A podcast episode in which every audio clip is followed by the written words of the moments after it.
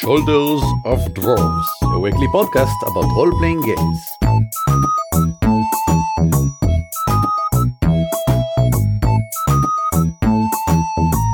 Hello and welcome to episode thirty-seven of On the Shoulders of Dwarves, a weekly podcast about role-playing games and the gamers who game them. My name is Eran Aviram.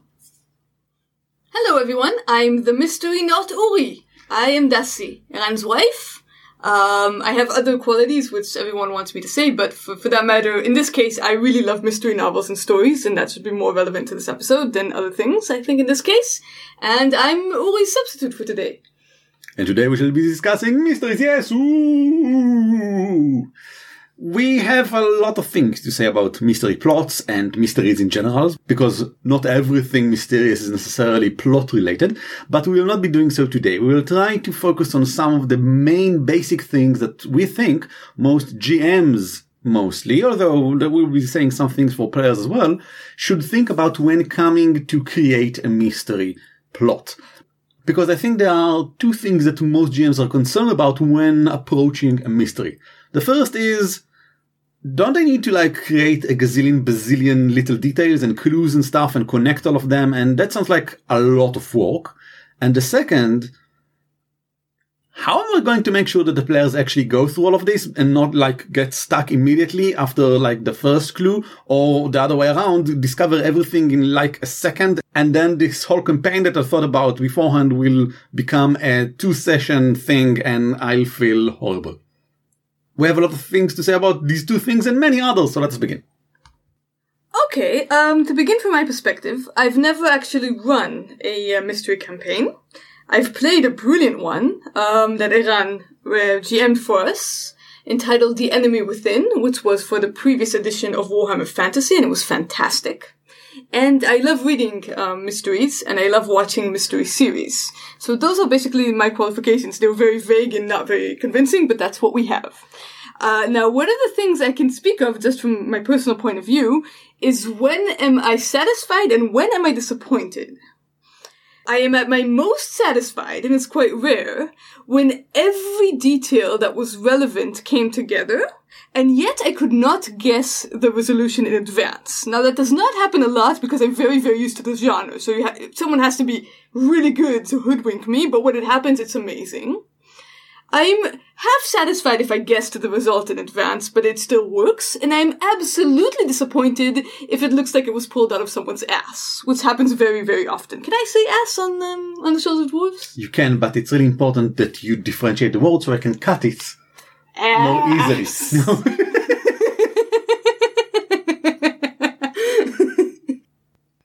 We should first go through some things that we will not be talking about. For example, we will not be discussing ontological mysteries, which is a very interesting kind of mystery, but it's not what we are doing here. An ontological mystery is when something about the world itself is unknown, and in trying to discover it, people go through various stages of revelations of new and new things going on. Some examples are Attack on Titan, which is great, and Lost, which is not great. And there are many, many other examples. But creating an ontological mystery requires a lot of work, first of all, by creating the ontological mystery itself and then building from that point forward. And today we'll want to discuss some other options, some other ways of creating mysteries. Like, for example, out of thin air. Perhaps we should begin by defining what is a mystery as a campaign. So I think what differentiates the genre from any other kind of campaign is that what you really want to do is uncover the solution. You want to uncover information. You don't want to save the princess. You don't want to kill the villain. You don't want to save the world. You want to find the solution. Now, maybe finding the solution will lead to all of these other things, but the main point is you are missing a crucial bit of information about something and you need to reveal it. Usually that something will be a murder, a series of murders, a burglary sometimes, you know, very obviously like Sherlock Holmes. And that's at the center of the story. Now, why am I saying this? Because it seems to me that in this episode we're going to focus on campaigns of that sort, where revealing that information is at the heart of the story. There are two things that are important here. First, yes, we'll be talking mostly about campaigns, but there are, of course, one-shot mysteries, which are usually in a closed location. Like, everyone is on a ship, someone got murdered, who is on the ship? The person that murdered. Who is the murderer on the ship? Or everyone is in a museum, someone got murdered, who is the murderer in the museum? et cetera, et cetera. And these sort of mysteries can deserve their own episode. There's so many things to say about them. There's a different thing to say about the players themselves, because when you arrive at a campaign of this sort, of course, the, the basic thing is knowing that you want this sort of thing. Like Dassi said, there's a main thing going on in a mystery plot that is not, for example, killing a dragon or discovering a new land or whatever. So it's important for all of the players to want to participate in such a thing. And it's quite important also that they'll create characters that fit this sort of campaign and obviously use a system that fits this sort of campaign. Such a system can be Gumshoe, which is pretty good for these sort of things. There's Fate, Call of Cthulhu, uh, and even Shadowrun, which has a lot of rules for fighting, but fighting tends to be very dangerous there, and a lot of the time you will spend in trying to uncover things. Legwork, it's even called there. And one of the players should really Uh, be the kind of person that enjoys taking notes. Because in this sort of game, if the players are unsure what happened like three sessions ago, or they don't remember something, it might be crucial to their enjoyment of what is going on right now. And note-taker is important to make sure that everyone around the table are on the same level regarding the amount and importance of clues that were gathered so far. So absolutely, note-taking is very important. Um, at least one player should be sitting there with a tablet or a notebook or however you enjoy taking notes and writing them down, and also be willing to review them depending on how intense it is, and being willing to do the previously at the beginning of each session. It should be something that other characters are willing to listen to. And I think that should be part of the expectation. So you're not exactly playing the same kind of lighthearted game if you're only there to, to kill orcs, for example. It, it does need to be something that you're interested in. You like details, you like solving details, you like having details come together. Unless you're playing a one-shot, like in this specific adventure, in this specific session, in the campaign, we are all on a ship and someone died, et cetera, et cetera, et cetera. And that can work. But that's not what we're talking about today. One final thing to say about the characters, they should all have a stake in what's going on. I mean, you can play a group of detectives, general detectives, that just go around and detect stuff. But it's a lot more satisfying and a lot more useful for the G M if, for example, the player characters are related in some way to the accused. Or if one of them, of course, is the accused. Or if the, their uncle died and they are the one that should inherit the mansion where the death just happened, et cetera, et cetera. Something that will make them part of it fiction-wise in a way that they will not be able to just get up, take their belongings, and move to the next town like an adventure in another sort of campaign. Let's talk a bit about the mystery. Generally speaking, the mystery itself, we think, should be pretty straightforward. That is not to say that you get to know exactly what it is by the moment that you gather all the clues, not all, but it does mean that you should, the G M, should probably play by the rules of your setting. If you're playing Shadowrun, it's quite probable that the big bad is, for example, a dragon that wants to take over a corporation. If you're playing in Cthulhu, it's quite plausible that the big bad is eventually going to be revealed to be someone who is trying to summon an ancient god. If you are playing in modern times, it's quite feasible, it should be feasible, that the answer is anchored in realism and not in, suddenly, for example, magic. Once we've all decided on the internal consistency of the rules of the land, of the world in which we are playing, we should really keep to them, because it's part of the fair play, I think, of the whole thing. It sets the boundaries of what to expect, both mystery-wise, like if I can see something uh, on the floor and can, I can smell this sort of thing and, ah, it's gunpowder, and now I know it's gunpowder, and there's gunpowder in the world, et cetera. That's one thing, but also narratively. If I'm playing in a Cthulhu game and uh, eventually the person that is trying to do a horrible thing is, I don't know, the president, and he's actually just trying to blow up the world like in a spy thriller? Okay, but where's the Cthulhu thing? Where's the mythos? I was expecting something narratively as a player from the moment I joined this game. So, generally speaking, you should play by the rules. I mean, it's absolutely fine if the president is trying to summon Yog-Sothoth because he wants to rule not only the United States, but also the world. Just make sure it is somehow connected to the Elder God, is the only thing I would add. But you can also subvert. Maybe not in this sort of playfield. Maybe the thing that we just said should probably remain the same, but you can subvert other things. Like, for example, it seemed to have been a suicide, but it must have been a murder. And we research and we go and when we um, accuse people, et cetera. But eventually, it's revealed it was a suicide. It should be quite satisfying, of course. One of the basic things about any mystery is that, you know, the resolution should be satisfying. It should fit all of the clues that we've gathered and that we think are relevant in a way that we weren't expecting. We weren't expecting it to be a suicide because it was so, so clear that it was a murder, because this is the sort of thing that happens in a mystery, et cetera. But it was a suicide, and it was an interesting and emotional suicide. Again, it should be satisfying in various ways. One of the problems of making a mystery story is that people are very, very aware of tropes and of mystery plots. People know that it's always the butler. People know that um, if if there's a very suspicious elderly lady who was uh, who hated her husband, she probably did not kill him. In this case, subverting can actually be quite nice. Maybe it actually is the old lady, and she actually did kill her husband, but not for the reason we expect. Let's talk then about, I think, the main thing we have to talk about, which is details and evidence. First, I want to say something about the malleability of evidence, of facts. Everything that we are doing on the table is fictional. Nothing is factual. Nothing actually exists. This can be used for the G M's advantage. For example, the classic example, if the players came up with a solution that is better than the one that the G M has, you should probably change the solution so it will fit what they just said. Maybe not exactly, but maybe quite close. Because that will be more satisfying to everyone, including you, when eventually it will be revealed. Because yours just wasn't as good. That's fair. That happens a lot because there are several players on only one G M. And nothing in the big G M book of rules says that you must be the best at creating every story ever told. No, some of your players might be better. And let them help you by just hearing what they have to say.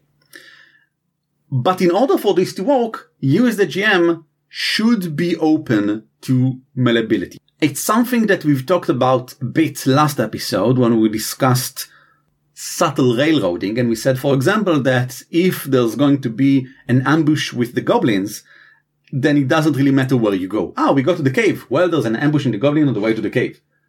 Uh, well, we go to the forest. Well, there's an ambush with the goblins on the way to the forest. There will be an ambush with the goblin. This is I said in the last episode, this seems unfair and uninteresting and unfun in specific kind of games.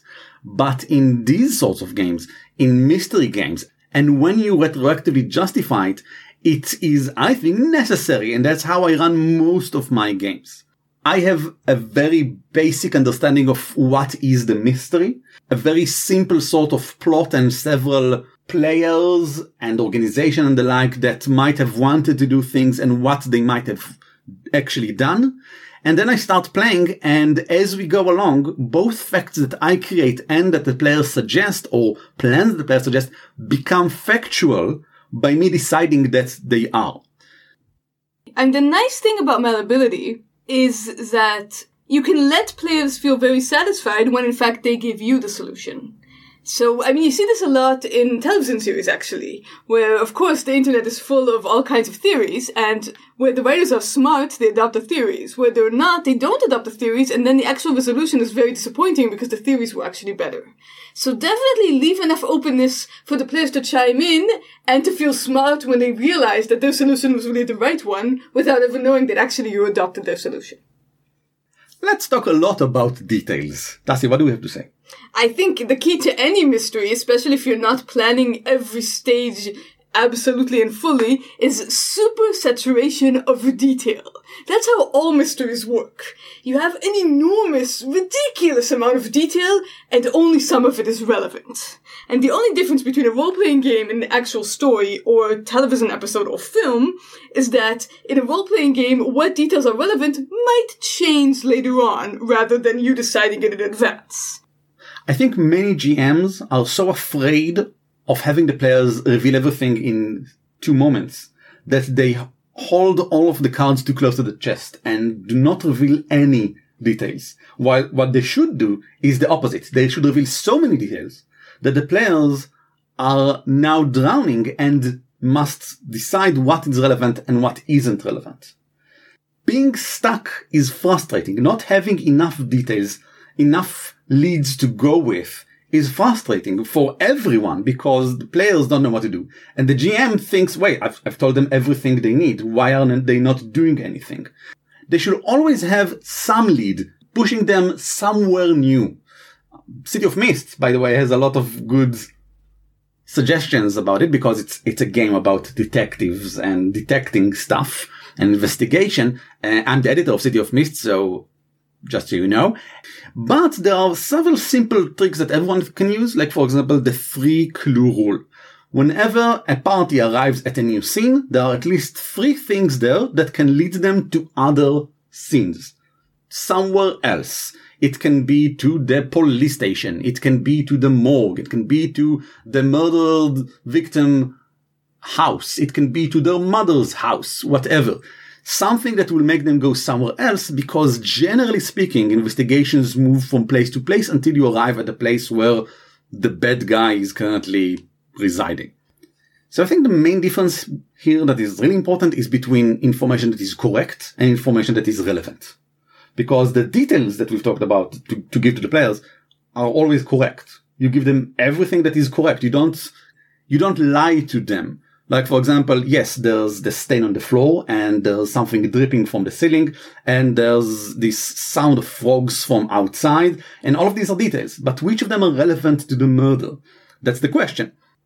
And this is the thing you can use whenever someone calls for a role. There are a lot of roles, or I don't know, whatever system you're using, but there are a lot of investigation roles usually in these sort of games, because these are the main ways for players to gain information. I roll for it, therefore what I get from it is true, because I use the rules. Spending a clue point to gain useful information is very different from asking a G M, what do I see around here? Because in the first case, the rules say I must receive useful information. And in the second case, the G M can tell me whatever they want. So, for example, useful information is, she is wearing a shirt with a strange emblem on it. But is the emblem important to this case? It's important. It means something about her. It might have been something that you've missed, but now I'm saying to you, I'm telling you, this emblem is important. Nice. Important in what way? Does it mean that she is part of a club? Does this club has anything to do with the murder? Does it just mean that I'll be able to get her to tell me some other things if I use specific wording, if I call someone in the club and ask them for a favor, something like that? It might be just something that leads me somewhere else. It might not be actual clue that will give me an actual detail that is super relevant to the current case. But my problem, usually, is creating these details. Like, for example, if the players roll for something and what can you tell me about her? And I say, well, she's, she have a shirt. Nice. But I should also invent now, right now, I need to right now invent the, and there's an emblem on the shirt. But as a G M, I am usually not that good in inventing this sort of thing. So how to create details? If you're immersed enough in, in detective stories, you always, you'll have a million examples. It's u- It depends on the environment, so it's always useful to have scaffolding somewhere. An odd smell wafts in the air. The wall looks a little bit crooked. The tea states, tastes funny. Anything that has to do with the senses and the environment is very good, because you can have a million of those and only two of them are actually relevant. It's nice when the suitcase is battered. The hair is a little bit fuzzy and frizzy. Find a million stuff like that, and then later justify the solution with the, with some of those details, those that work out well for you.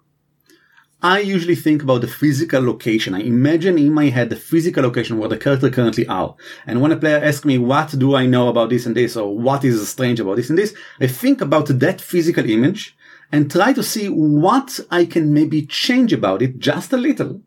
So it becomes a detail that I can then tell. Like, for example, there's a portrait hanging about the old lady. And when they ask me what's about the portrait is interesting, well, it looks like someone you talked to a while ago. Uh, Udi. It looks kind of like Udi when you look at it. Now, it could mean nothing. Maybe they just think it looks like Udi. But it could be a link of some sort to something, I don't know. I'll retroactively justify it later if I need to, if the player decides it's important, if it becomes relevant in some way to the story, et cetera. In the modern world, there are a gazillion such things you can use because we actually live in the modern world. Uh, you have a phone. The phone battery ran out. Someone is not here in time. Well, the tube is late for some reason if you live in London. Otherwise, it's the train was late or something. There's a strange smell of dried paint, et cetera. In a fantasy world or in a sci-fi world or whatever, it might be a bit harder to come up with something on the spot because we, I don't live in a village right now. I can't imagine a street in a village out of nowhere. So, like Dassi said, either read a gazillion stories, which is always, by the way, a good idea to get familiarized with the tropes, et cetera, or have a list. There are gazillion lists on, for example, DriveThruRPG, of things that exist in whatever setting you are currently running. I always think about, for some reason, barrels. I have a lot of barrels in all of my streets, medieval streets. There are a lot of barrels. When someone asks me about uh, a store, I say, yes, there's a grocery here or something like it. Next to it, there's a barrel maker. Because I really like barrel makers. I think it's an amazing profession. You create barrels. That's what you do. And I, so, so I have barrels everywhere, and, and I usually ask myself, what is in the barrel? The answer is mostly fish, by the way. Most of the time it's fish. But that can actually be very useful, because barrels can do loads of stuff. They can make horses trip. They can have people hidden within them. They can burst into flames. Actually, a barrel is quite a useful thing to have in this situation. There's a trick that I use a lot of times, but not in this case, of turning to the players and ask them, well, what is in this scene? And have each player say something about what is in the scene. The reason I don't do it with mystery games is that if one of these details then become relevant, the players know they created it. And that's not a bad thing, but a lot of players will feel cheated. They will feel as if there was no actual mystery to discover. Instead, there was just this game they played with me of discovering and rediscovering clues, of uncovering clues that I just planted a moment before, or even, you know, decided there are clues several sessions later, which is what I usually do. And it's really important for me that the players don't feel like it, even though this is actually the case. This is what is happening in a lot of the games that I run. It's important for me that the players feel as if there is an actual mystery. There are actual facts that exist that they are revealing in some way. Which is why I generally prefer running mystery games based on pre-published adventures. There's just one type of clues that we think G Ms should generally not use, and that's red herrings. A red herring is when something seems very relevant and is really not. It leads you somewhere that is just has nothing to do with what's going on around here. Oh, I suppose it's quite difficult to decide what a red herring is if you're just um spilling loads of details and seeing what the players hook up. But I suppose try to make sure that they don't just go off on a tangent, just so that it doesn't feel frustrating, as we said. The worst thing is to feel frustrated. So if they are going in the direction one didn't expect, there needs to be a way to steer them back. Unsurprisingly, City of Mist has an excellent paragraph on red herrings, Um, which they defined as a misleading clue that points the crew in the wrong direction, that is, at a dead end. That being said, a red herring is not every bit of information that the characters receive that is not directly relevant to the case.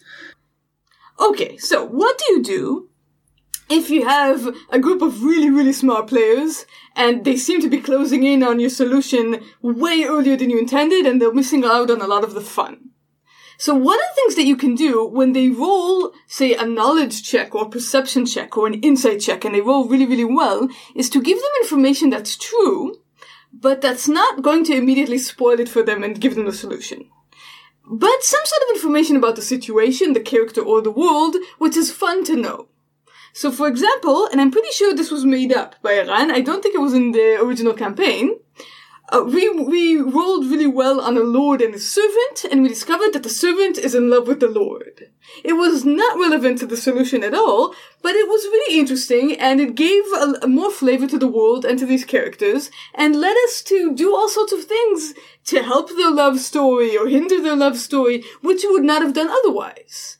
So that's a way of sort of of solving a problem of, of players that are really, really good of no- with knowledge rolls, but you don't want to immediately give them the solution too early. This is interesting because, from my perspective, this is not why I did it. This was a redirection.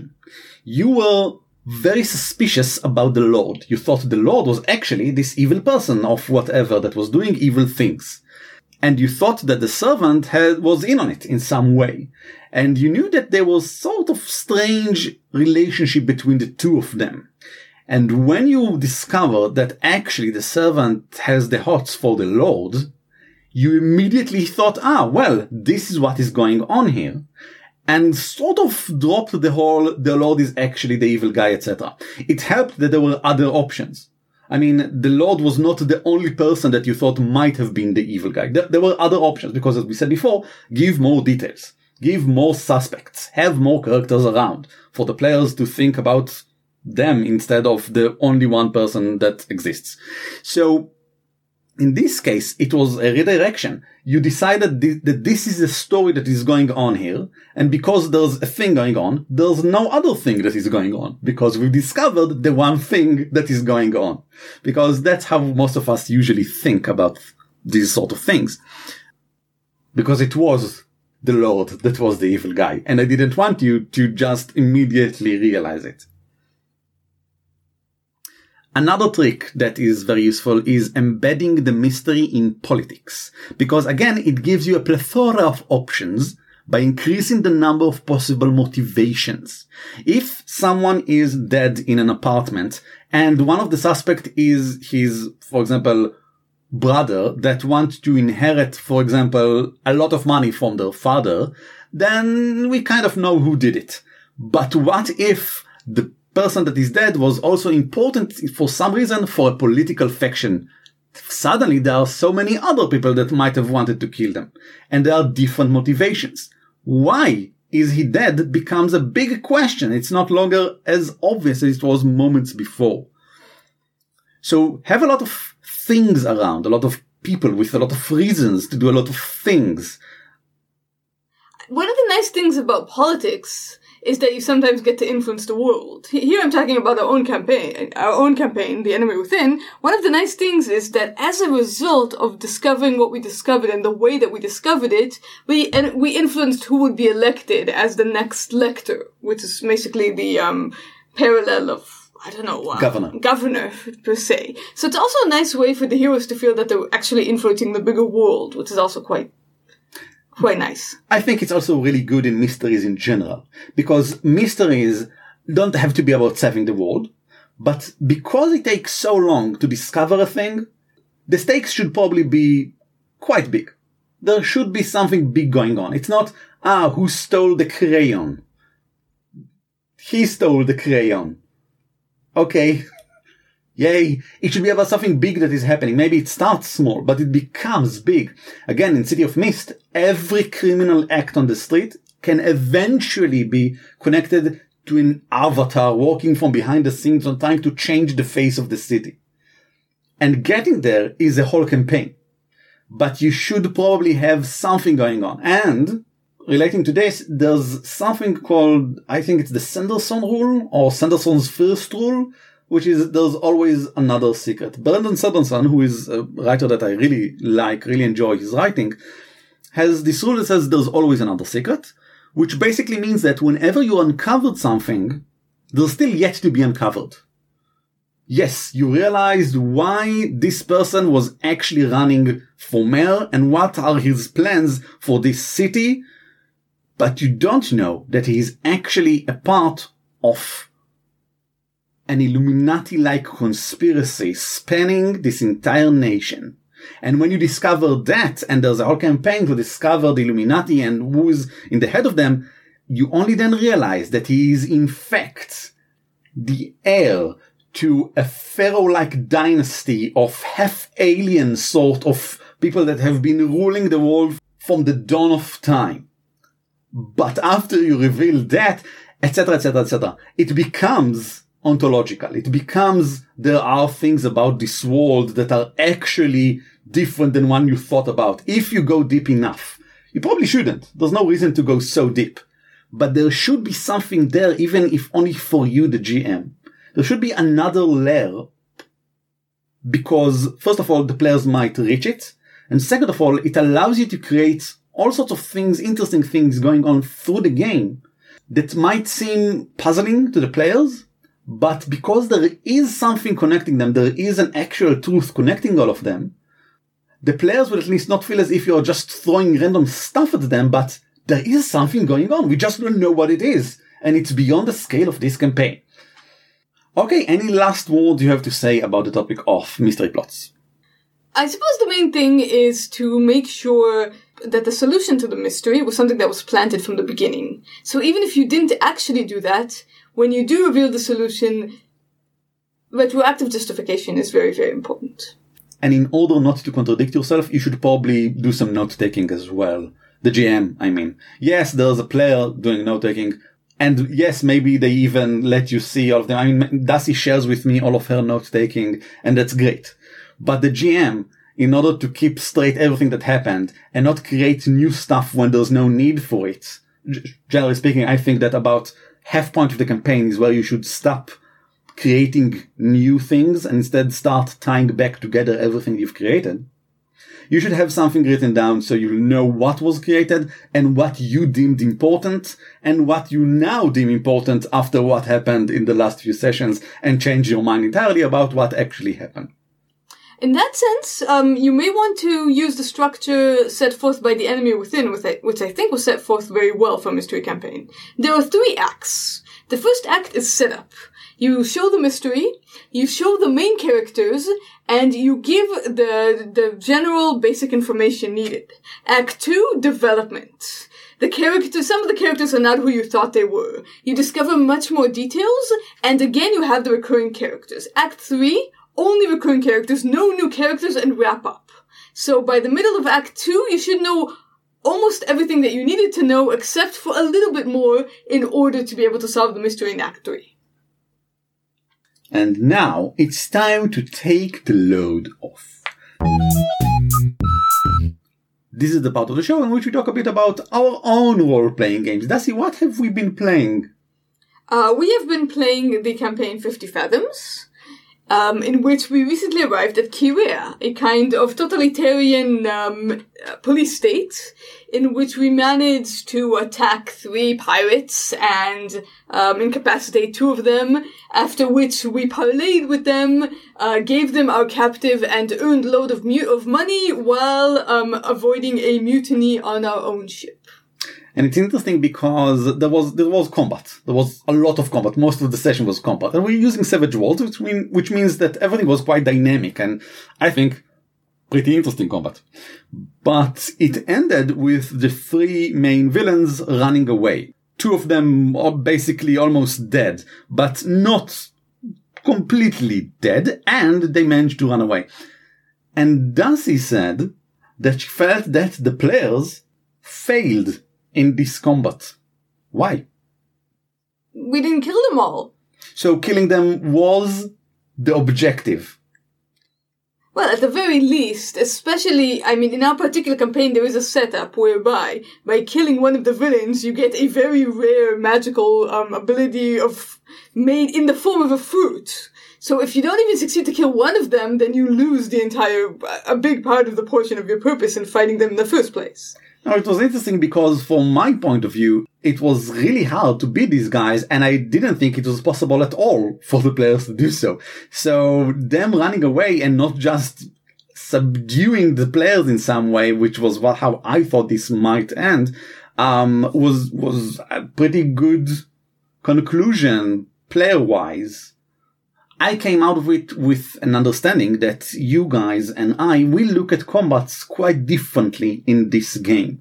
For me, when we face named villains, I think of it like in an anime sort of thing. They will run away. They will survive it. You might beat them, but they are still here for next time. That's how it goes in anime. Anyone rarely dies in anime. Well, I mean, that's absolutely fair. Uh, it's just from us, we want to get something out of the combat. So if we don't, and eventually we did, because eventually we parlayed with them and we got money out of it. Exactly. I mean, you think you got quite a lot out of it. Yes, but we didn't know that at the time. So at the time, it didn't feel like it. It felt like we were very b- badly injured and we didn't get anything because they ran away. Okay, so I think maybe this can be a start for me to understand how to change this perspective for next time. So you'll feel better about either letting people run away, which might happen, or just ending a fight without everyone dying, which might happen. Again, the, the odds were against you this time. These guys are really powerful. And we'll see how I can make sure that everyone... I mean, we all had fun. A lot of fun, but we'll see how we can make sure that everyone next time won't feel like, for example, that you failed in some way, because there was no failure. That's all right. We had a great time, and we, yeah. we got money out of it, and we, we felt very satisfied at the end of the session. Just specifically at the end of the combat, we felt that we did not... The outcome was against us in, in I think, all, all ways that were relevant to us. Well, I need to think about that for next time, but that, that's enough. Uh, everyone at home... I hope you get to play a lot, but if you don't, then I hope you get to listen to us. We're at dwarf cast dot net. We're on the Shoulders of Dwarves everywhere else, and if you want to send us an email, do so at show at dwarf cast dot net. You can also walk out in the street and shout to the skies, Uri, Eran, I have a question. Oh, I have a suggestion. But we won't be able to hear you because you didn't email us, which is the way that you should, you really should contact us. Talk to you again next time, next Monday, hopefully. And now, we'll say goodbye, each of us in our native languages. Leitraot! On the Shoulder of Dwarves is shared under Creative Commons Attribution Non-Commercial form. The intro and outro are taken from Silly Fun by Kevin MacLeod. Licensed under Creative Commons by Attribution three. Find us at dwarf cast dot net and follow us on Twitter or Facebook.